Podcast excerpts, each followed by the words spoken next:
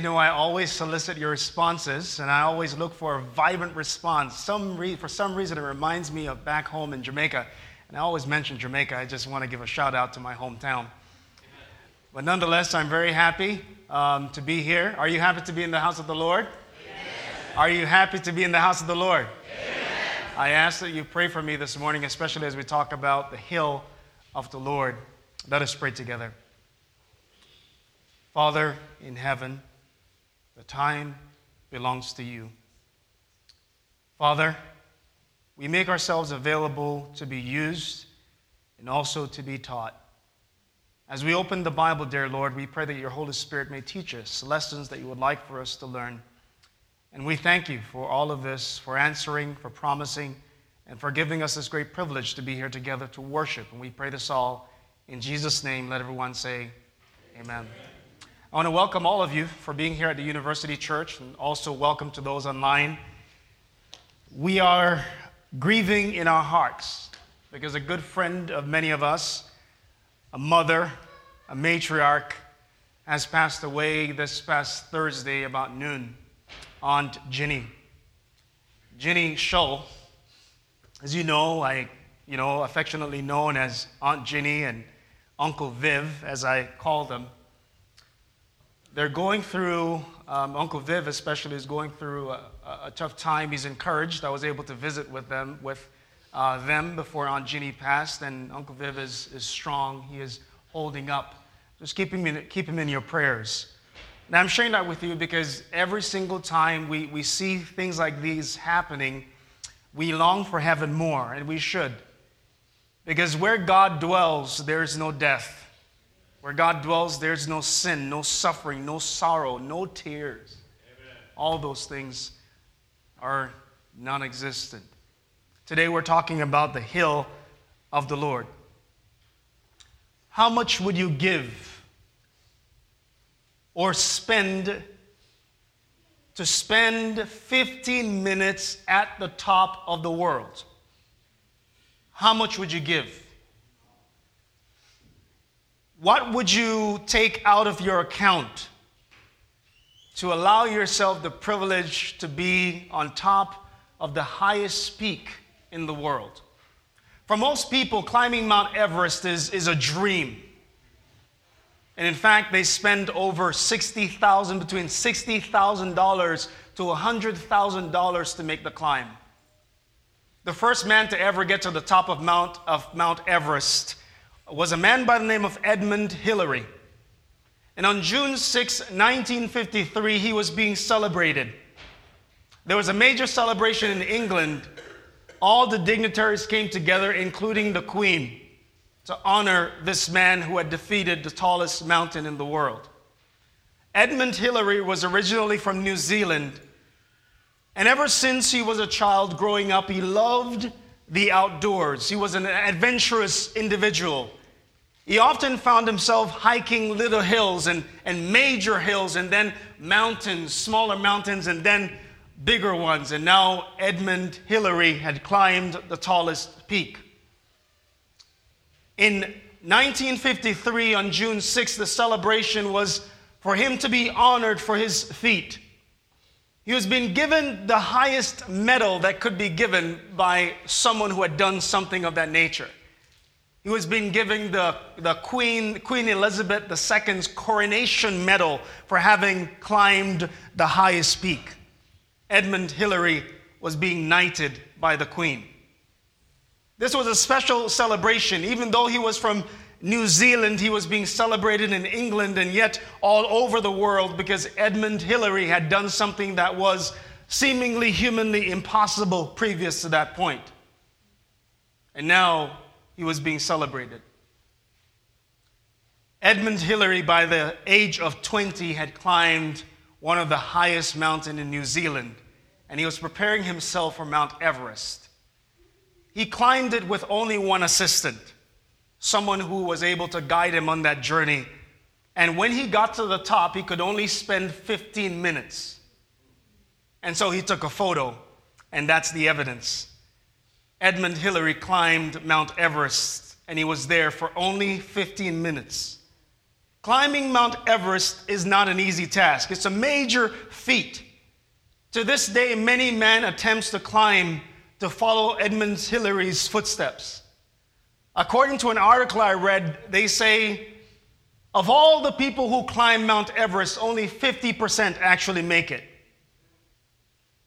And those who attempt to make the climb can find themselves in danger almost immediately.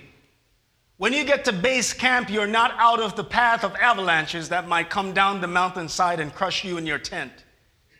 They say when you talk about percentage, as far as people who actually make it, and saying to make the, the, the climb to the, the top of Mount Everest is to say that you actually survive the trip and survive coming back down.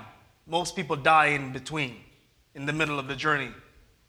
They say that the reasons why people die as they say, 12% of deaths are caused by altitude sickness, the weakness of the heart as a result of lack of oxygen at that height.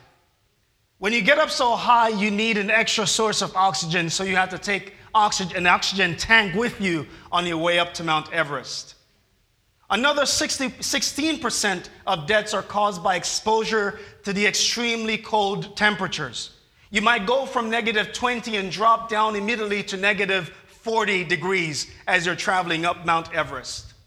Couple that with the thought that you have very little oxygen as you're making that climb. Edmund Hillary had done something special. 32% of deaths were caused by fall. Then, other percent of deaths were caused by avalanches that came down the mountain, rocks. And they say when you're climbing Mount Everest, you might experience an earthquake you could experience winds that are blowing at 100 and, uh, 175 uh, miles per hour during a storm. Just imagine climbing Mount Everest during one of those storms. People die. Every year, they say, at least to this point, there are over 300 deaths that happened as a result of people attempting to climb the tallest peak in the world. And the bodies of those people, some of which are still there on the mountain. And so just imagine a hiker going up Mount Everest and looking in a corner, a crevice, they see a body that is left there frozen, frozen, as a result of someone having not made it to the top. It was explained that if you were to climb Mount Everest, you have a very short window in which to make it to the top and back down. You cannot spend more than 15 minutes at the top. If you stay longer, you're in trouble. You might not make it back to base camp. Go anytime after this window, and you risk being trapped in a storm. Go early, and you risk falling to your death or other dangers. Go unprepared without proper equipment, and you will die. To climb Everest, you need extra tools. At the summit, the amount of oxygen that is available, some say, is equivalent to try to breathing through a straw. That's the the amount of oxygen you have at the top, or at least by, by the time you get to 8,000 feet of climbing this mountain. And again, over and over, people attempt to make the climb. If you were, to, if you were a beginner attempting to climb Mount Everest, you need an amount, you need some amount of money. You need to invest some cash. Easy, at least if you go the cheaper route, you'll be spending $65,000. And that's the cheaper route. If I'm going to climb Mount Everest, I don't want to go the cheapest route. I do not want to cut corners. If you're going to go the most expensive route, that is to have everything you need, you would at least spend over $100,000 that's a lot of money. But yet, still, people make the climb. Yet, still, every year, people try to get to the peak of Mount Everest to experience what Edmund Hillary experienced. Edmund Hillary, when he was asked about his climb, said these words In climbing Mount Everest, you begin to realize that it's not the mountain you conquer, but actually yourself. You conquer yourself. Climbing Mount Everest involves victory over self? Interesting thought. It involves conquering old habits, old ways of thinking. Am I going to make it? I might not make it today. Now, brothers and sisters, I am not, to be honest with you, I am not interested in climbing Mount Everest. I will not spend the $65,000 to climb Mount Everest. Neither will I spend a 100,000 to climb Mount Everest. I'm interested in another mountain. I'm not interested in going to the top of a mountain that, that, that, that forces me to breathe oxygen as if I'm breathing through a straw. I want to breathe freely. I am not interested in that kind of hill. I am interested in another place. In the book of Psalms, Psalm 24, David talks about this hill, this mountain. Isaiah talks about this mountain too. Isaiah 60, 65, he mentions it in the mountain of God. The lamb will, will, will, will lie down with the lion, and none will hurt in my holy mountain, the Bible says. You see, Psalm 24 is a beautiful song that was written by David at a particular time.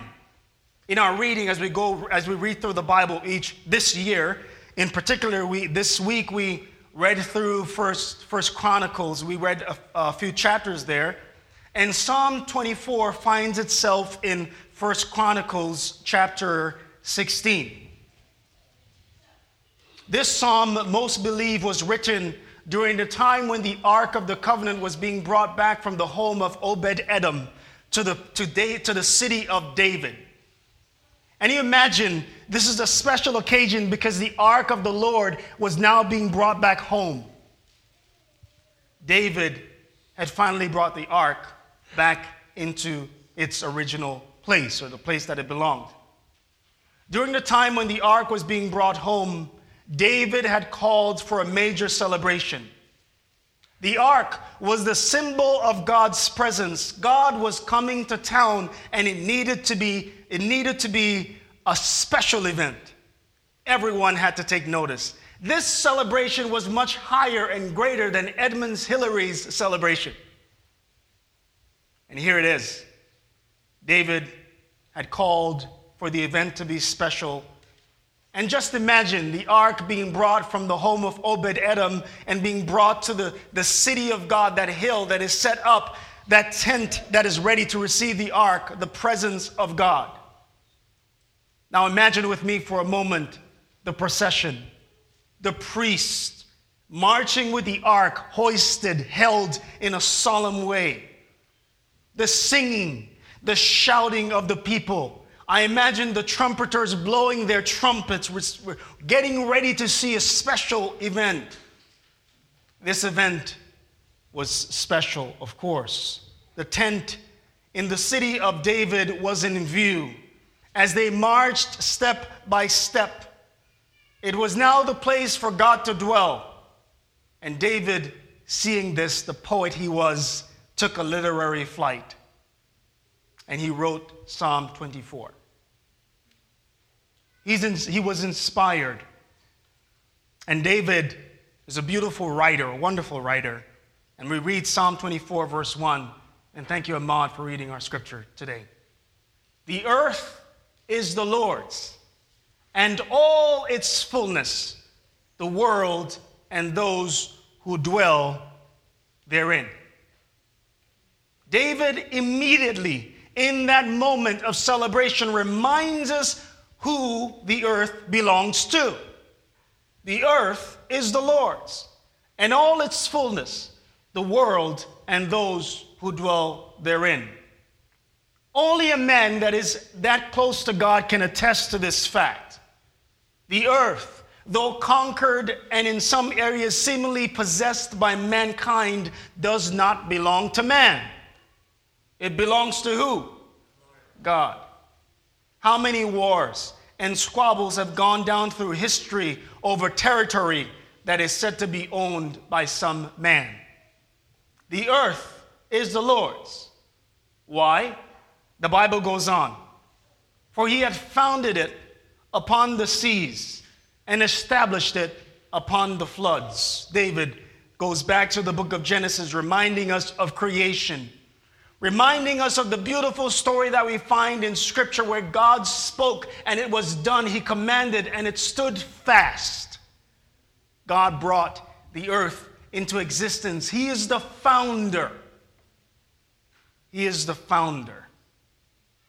Man has nothing except to be borrowed from the originator of it all. David, in his song, then from there takes a leap and he goes into asking us a very important question for us to consider. He goes on Who may ascend into the hill of the Lord? Or who may stand in his holy place? When I read about the risk involved in climbing Mount Everest, I had, I had to ask myself the very same question Who will climb this mountain? It takes a special type of person. I almost sounded like David as I said, Who may ascend into the top of such a mountain? Edmund Hillary answered the call.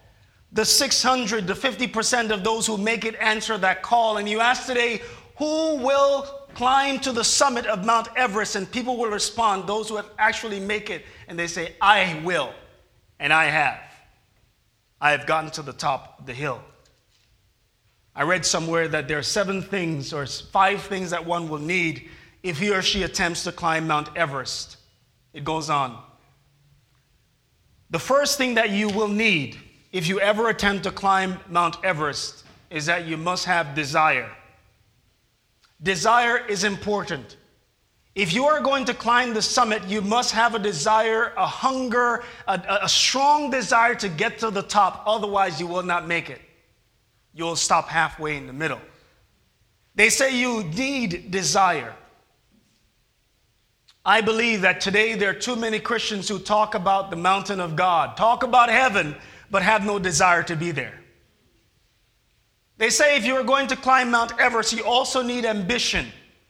In addition, a successful climber must have ambition. That is, one must live the life as if every day he was to climb that mountain. Mount Everest doesn't happen in a day, it happens as you prepare for it in a lifetime. You see, those who climb Mount Everest realize the importance of practice. They spend hours of every single day practicing, testing their gears, practicing over and over, making sure that every single thing is calculated because they really want to get to the top. There are too many Christians who do not spend time practicing. There are too many Christians who desire to be in heaven but have no ambition. Too many Christians who talk about the hill of God, the mountain of God, but yet still they do not live every day as if they want to be there. And so you need ambition. They also say that if you were to climb Mount Everest, something else you need is experience. When you have no experience in mountain climbing, it is not likely that you'll reach the summit. Too many of us have belief but lack experience. Too many of us believe in what God can do but not allow Him to do something for us. Too many of us have no experience with God. The, the article also went on to suggest that what else, the, the other thing that you need if you were to climb Mount Everest is that you need expertise. You need to be an expert because there are times on the mountain and it happens ever so slightly and it can happen to you very quickly. You may find yourself alone. Your group might be ahead of you. And you need expertise because if you're climbing the mountain, you need to know what to do and when to do it. Because one wrong step might cause you to fall. There are too many Christians who are Christians but not experts. There are too many of us who talk about the Word of God but have no idea what it says. We talk about the Bible but have no expertise in the things that God teaches. The other thing that was mentioned is that if you were to climb Mount Everest, you also need focus. And I think that's important, don't you? You don't want to climb Mount Everest and being distracted this at the same time. You cannot fix your eyes on things that go by you every second of every day. You have a focus in front of you. You are climbing to the top. and nothing can deter you from that. To climb Everest, you must have focus. You cannot focus on others and what they are doing. It is your mission and ambition to get to the summit, and you should not stop until you get there because it's dangerous to do so. Focus is important. Beloved, if it takes a special person to climb Mount Everest, it also takes a special person to climb the hill of God. If it takes desire to climb Mount Everest, and I told you, as I said in the beginning, I am not willing to invest 65,000, not even 100,000 to climb Mount Everest, but I am invested in everything. I am willing to invest everything to climb to that top where God dwells. You see, Mount Everest may be the tallest mountain in the world, but the hill of God extends beyond this world. In this world of sin and sorrow, we may get to a certain height, but even that height is insufficient because God dwells much higher. And David, looking at the summit, I just imagine David gazing up as far as the eye can see, and looking at the summit, he comes down to us and asks us this question Who may ascend into the hill of the Lord? Or who may stand in his holy place? The question begs for an answer. Who may ascend into the hill of the Lord? This summit is hard to climb. And if you are a wishy washy Christian, you won't make it. If you are a Christian who lacks desire, ambition, experience, expertise, and focus, you will not make the summit. If you are a Christian who is not willing to invest every single thing, you will not make it to the top of the hill. And David answers the question. The Bible says, verse 4 He who has clean hands, he who has clean hands and a pure heart, who has not lifted up his soul to an idol, nor sworn deceitfully. David doesn't talk about skill. David did not even refer to talent. He did not say that he who has the gift of singing. He did not say he who has the gift of preaching may get to that hill. What David mentions are elements of character. So, in order for one to get to the hill of God, he needs what is most important in God's eyes, and that is character. You see, one thing that one will experience if he or she goes to climb Mount Everest, you'll experience the importance of character. If you're one who's used to giving up easily, you will not get to the top. If you're one who's used to thinking that you will not make it or you will not get there, you will not make it either. Beloved, God is interested in character.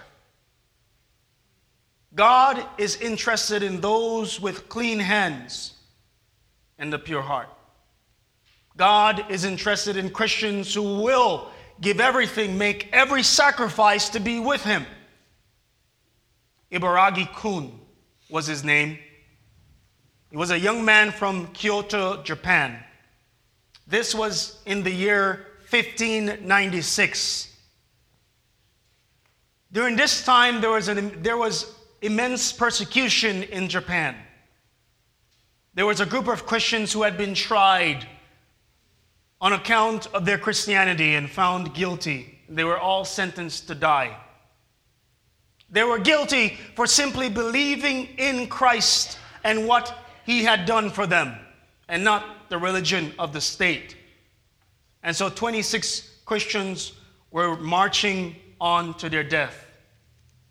Before them were 26 crosses, crudely put together. They were about to be crucified.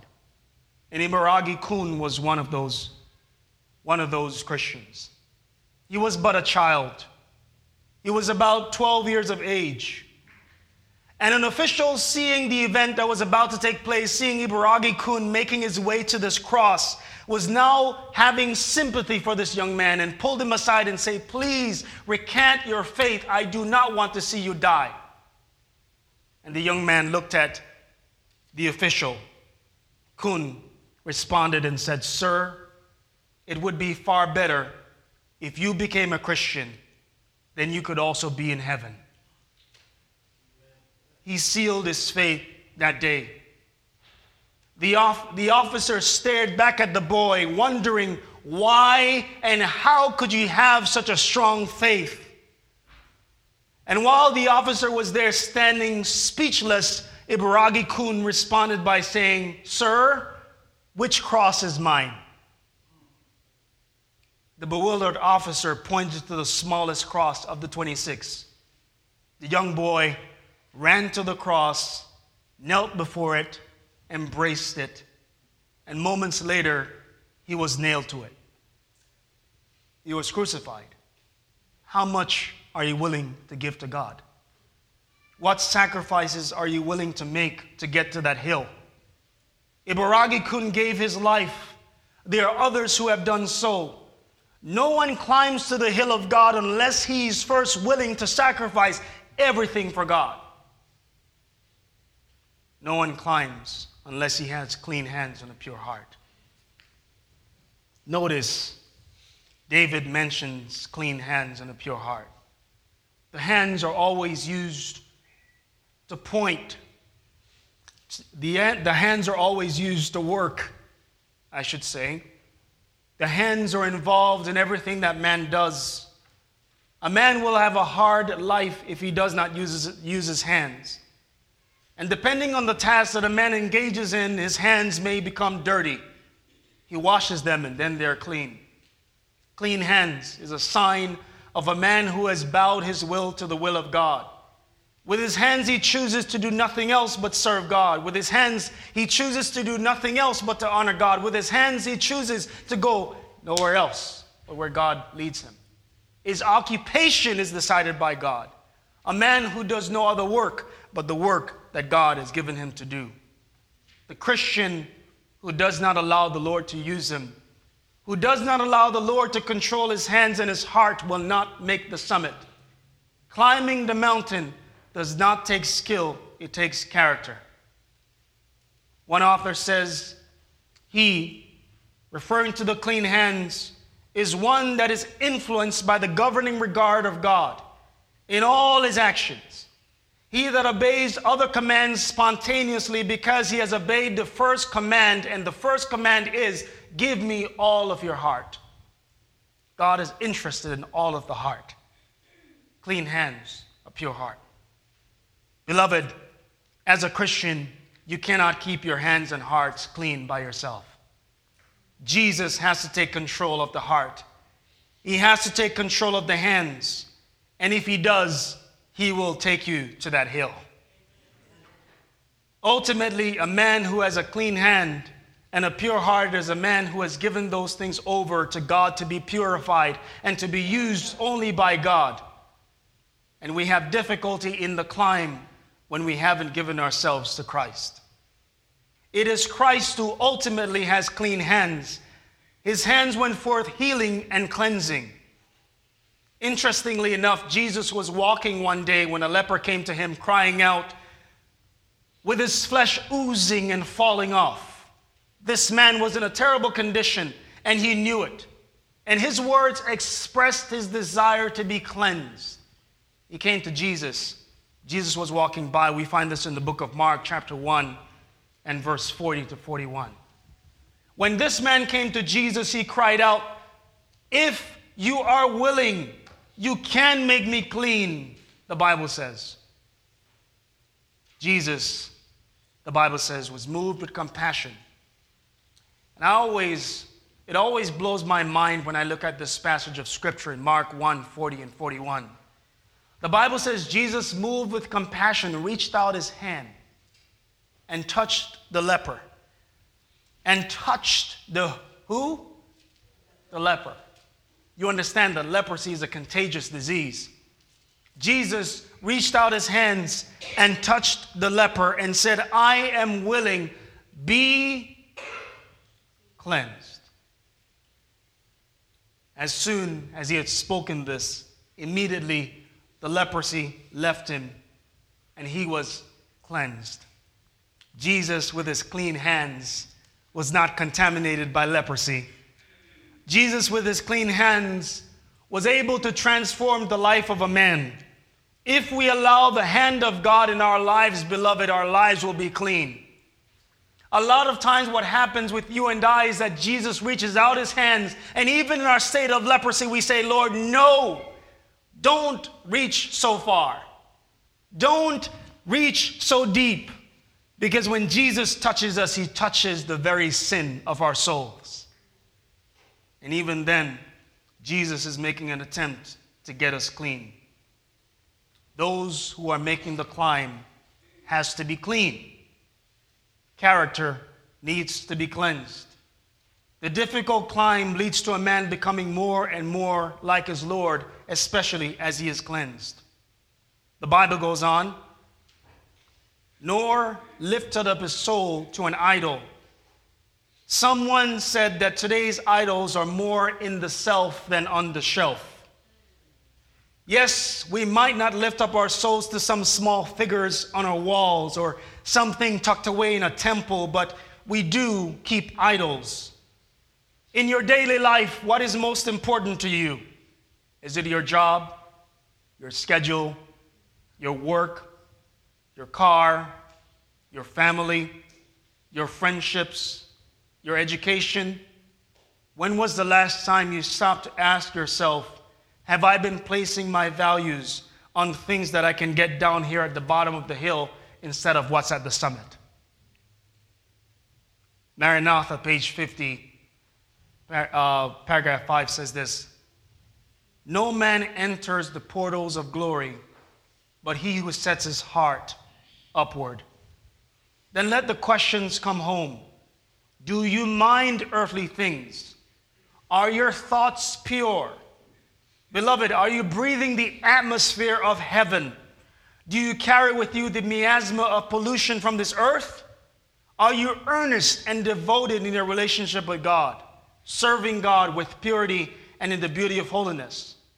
Ask sincerely Am I a child of God or am I not? Jesus never bowed to the things of this world. Satan had taken him up on a high mountain, another peak. But Jesus had his eyes set on another hill, and that is where his Father dwells. Satan had tempted the Lord and showed him all the great scenery surround Jerusalem, surrounding Jerusalem, and even the entire world.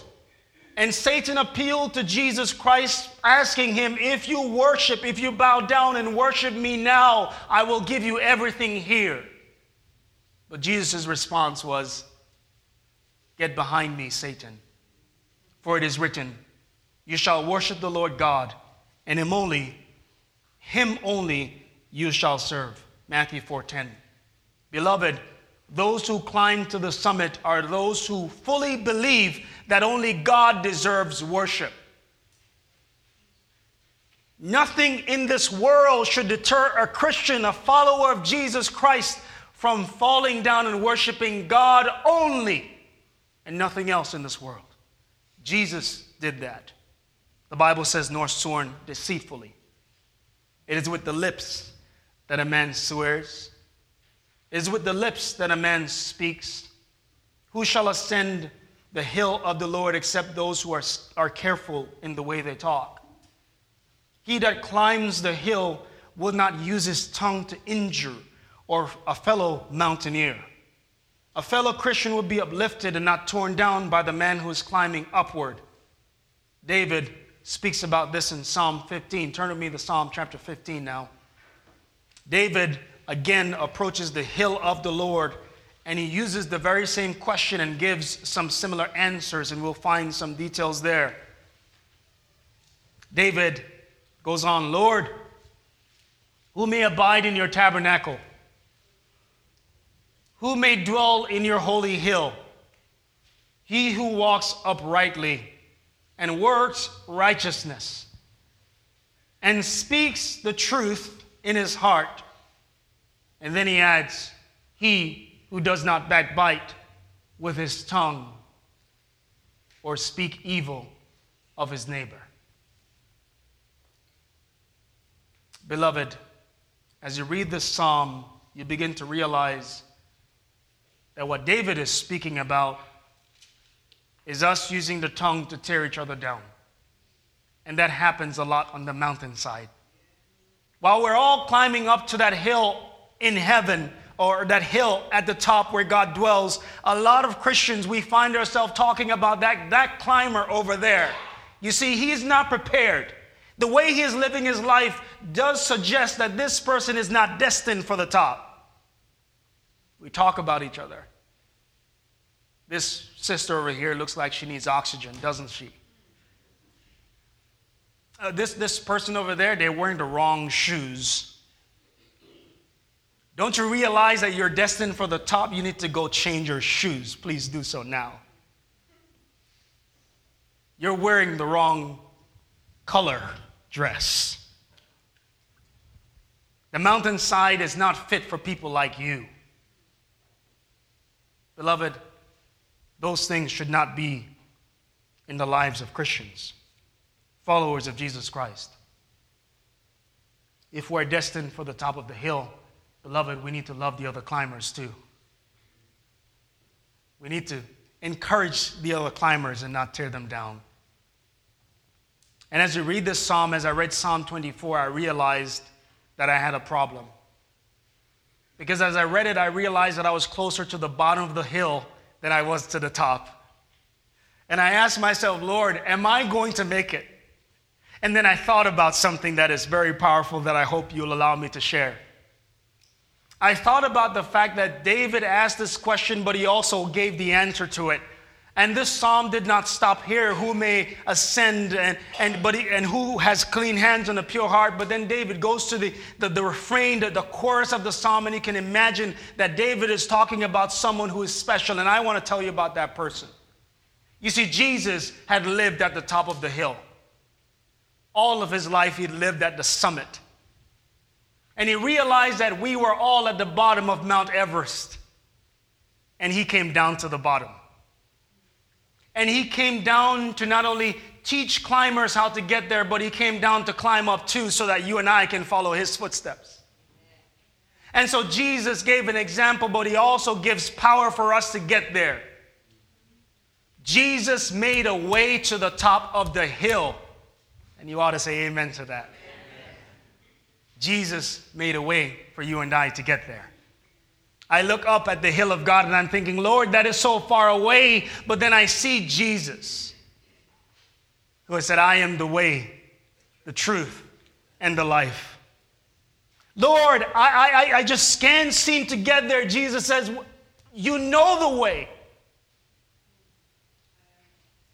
Jesus, what's there for me? And he says, Well, there is a mansion prepared for you there. All you need to do is allow me to take you there. Jesus at the top of the hill of the Lord. Psalm 24 is a song. It is a joyous refrain that David is singing that you and I should celebrate too.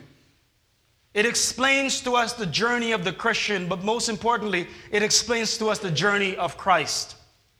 You see, Jesus came to the bottom of the hill.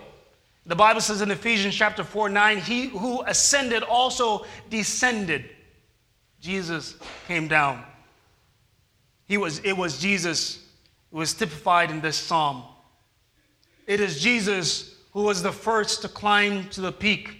And like Edmund Hillary, there was a celebration at the top. And I want to paint that picture for you. Imagine with me Jesus had died on Friday. The world is saddened, the entire universe is broken, seeing the Son of God on a cross the one who came to pay the price for sin. And it almost seems that the darkness surrounding Calvary's hill represented the feeling of everyone in the entire universe. The angels were saddened by the fact that their Lord was now here. He was mistreated at the bottom of the hill. He was treated roughly, badly, beaten. A crown of thorns was placed on his head at the bottom of the hill. And he did it all out of love.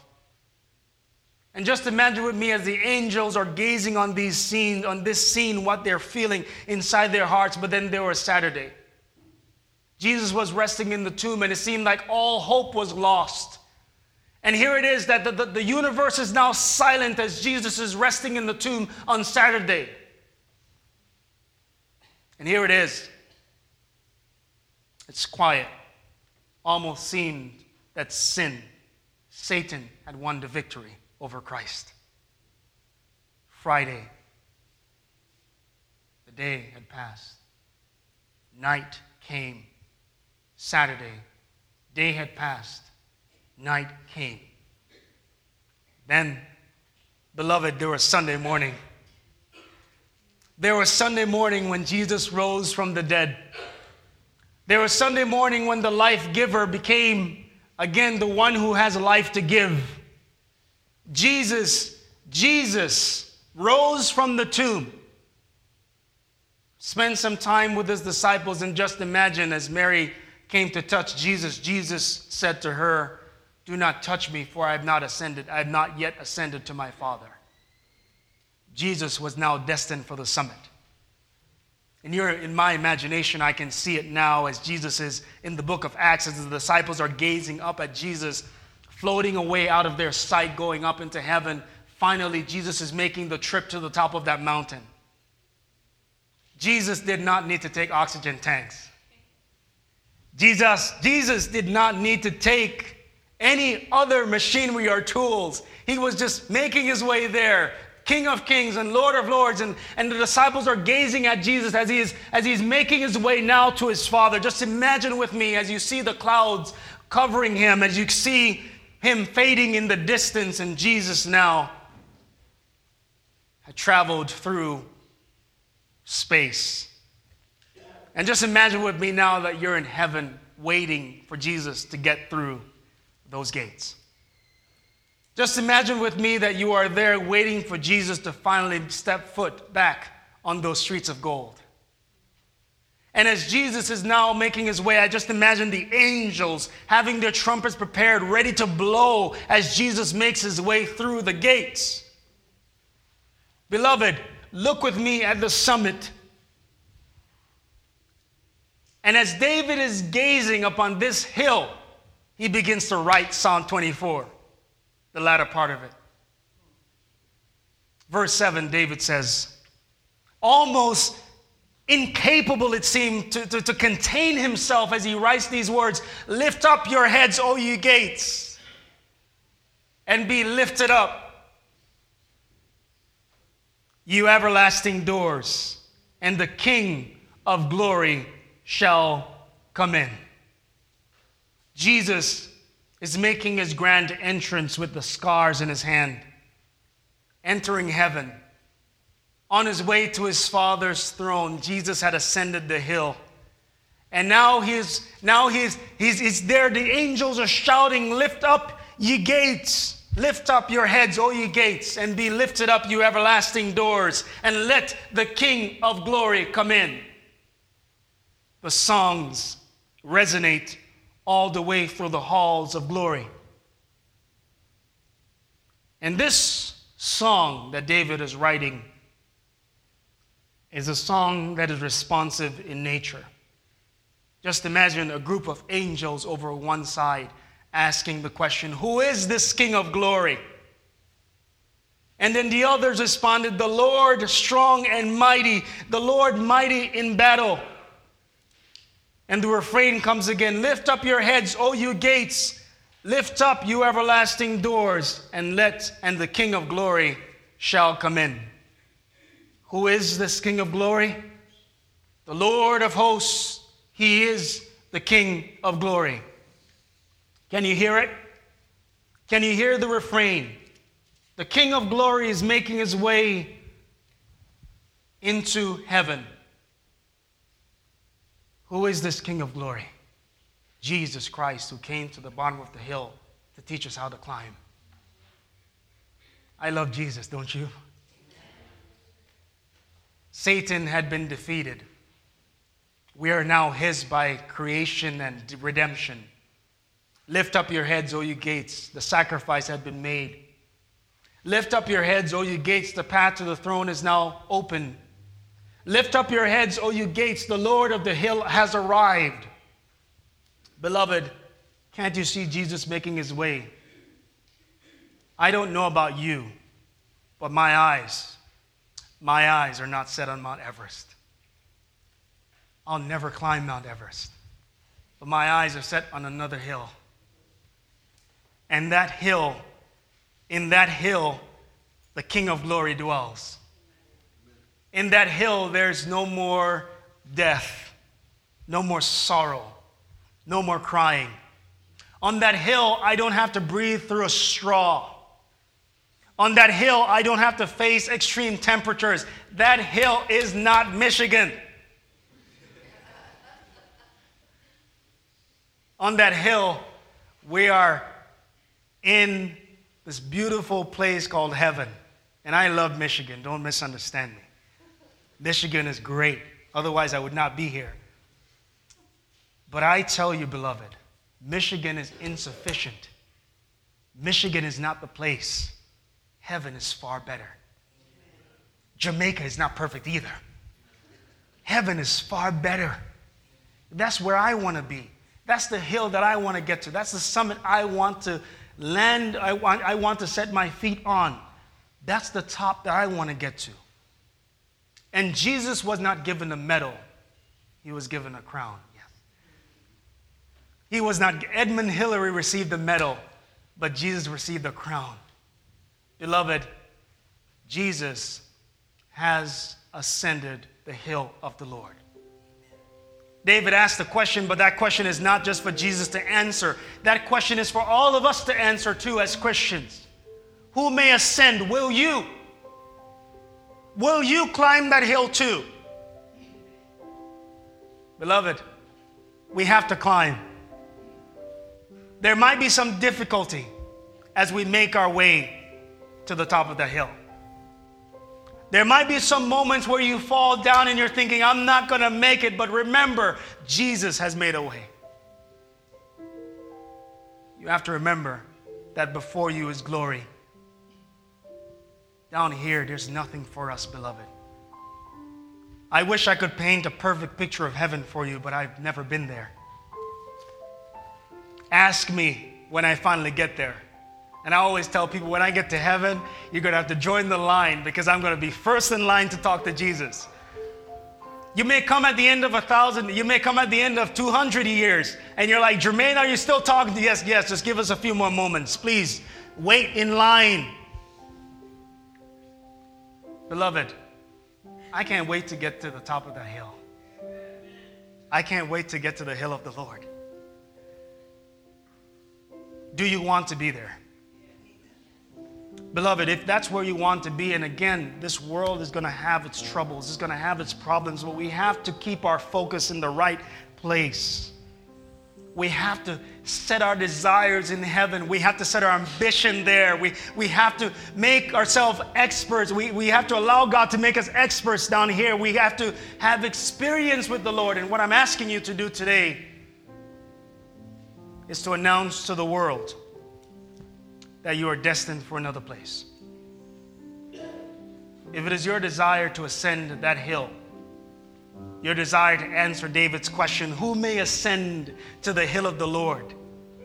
And you want to say, David, I will take you up on that. I invite you to stand. God has prepared things that are far better on that hill. And I can't wait. I keep saying that. I can't wait to get there.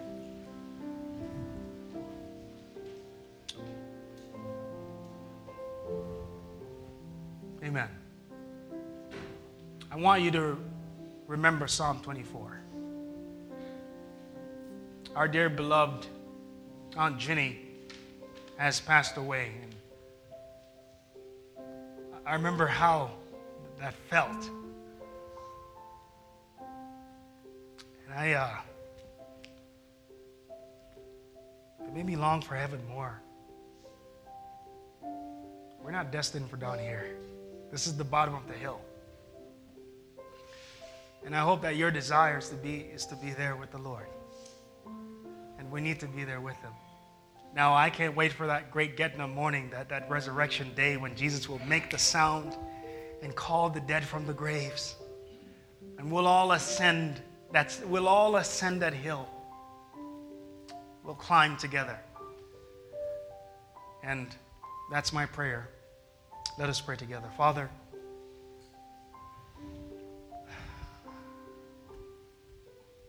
things don't look great down here.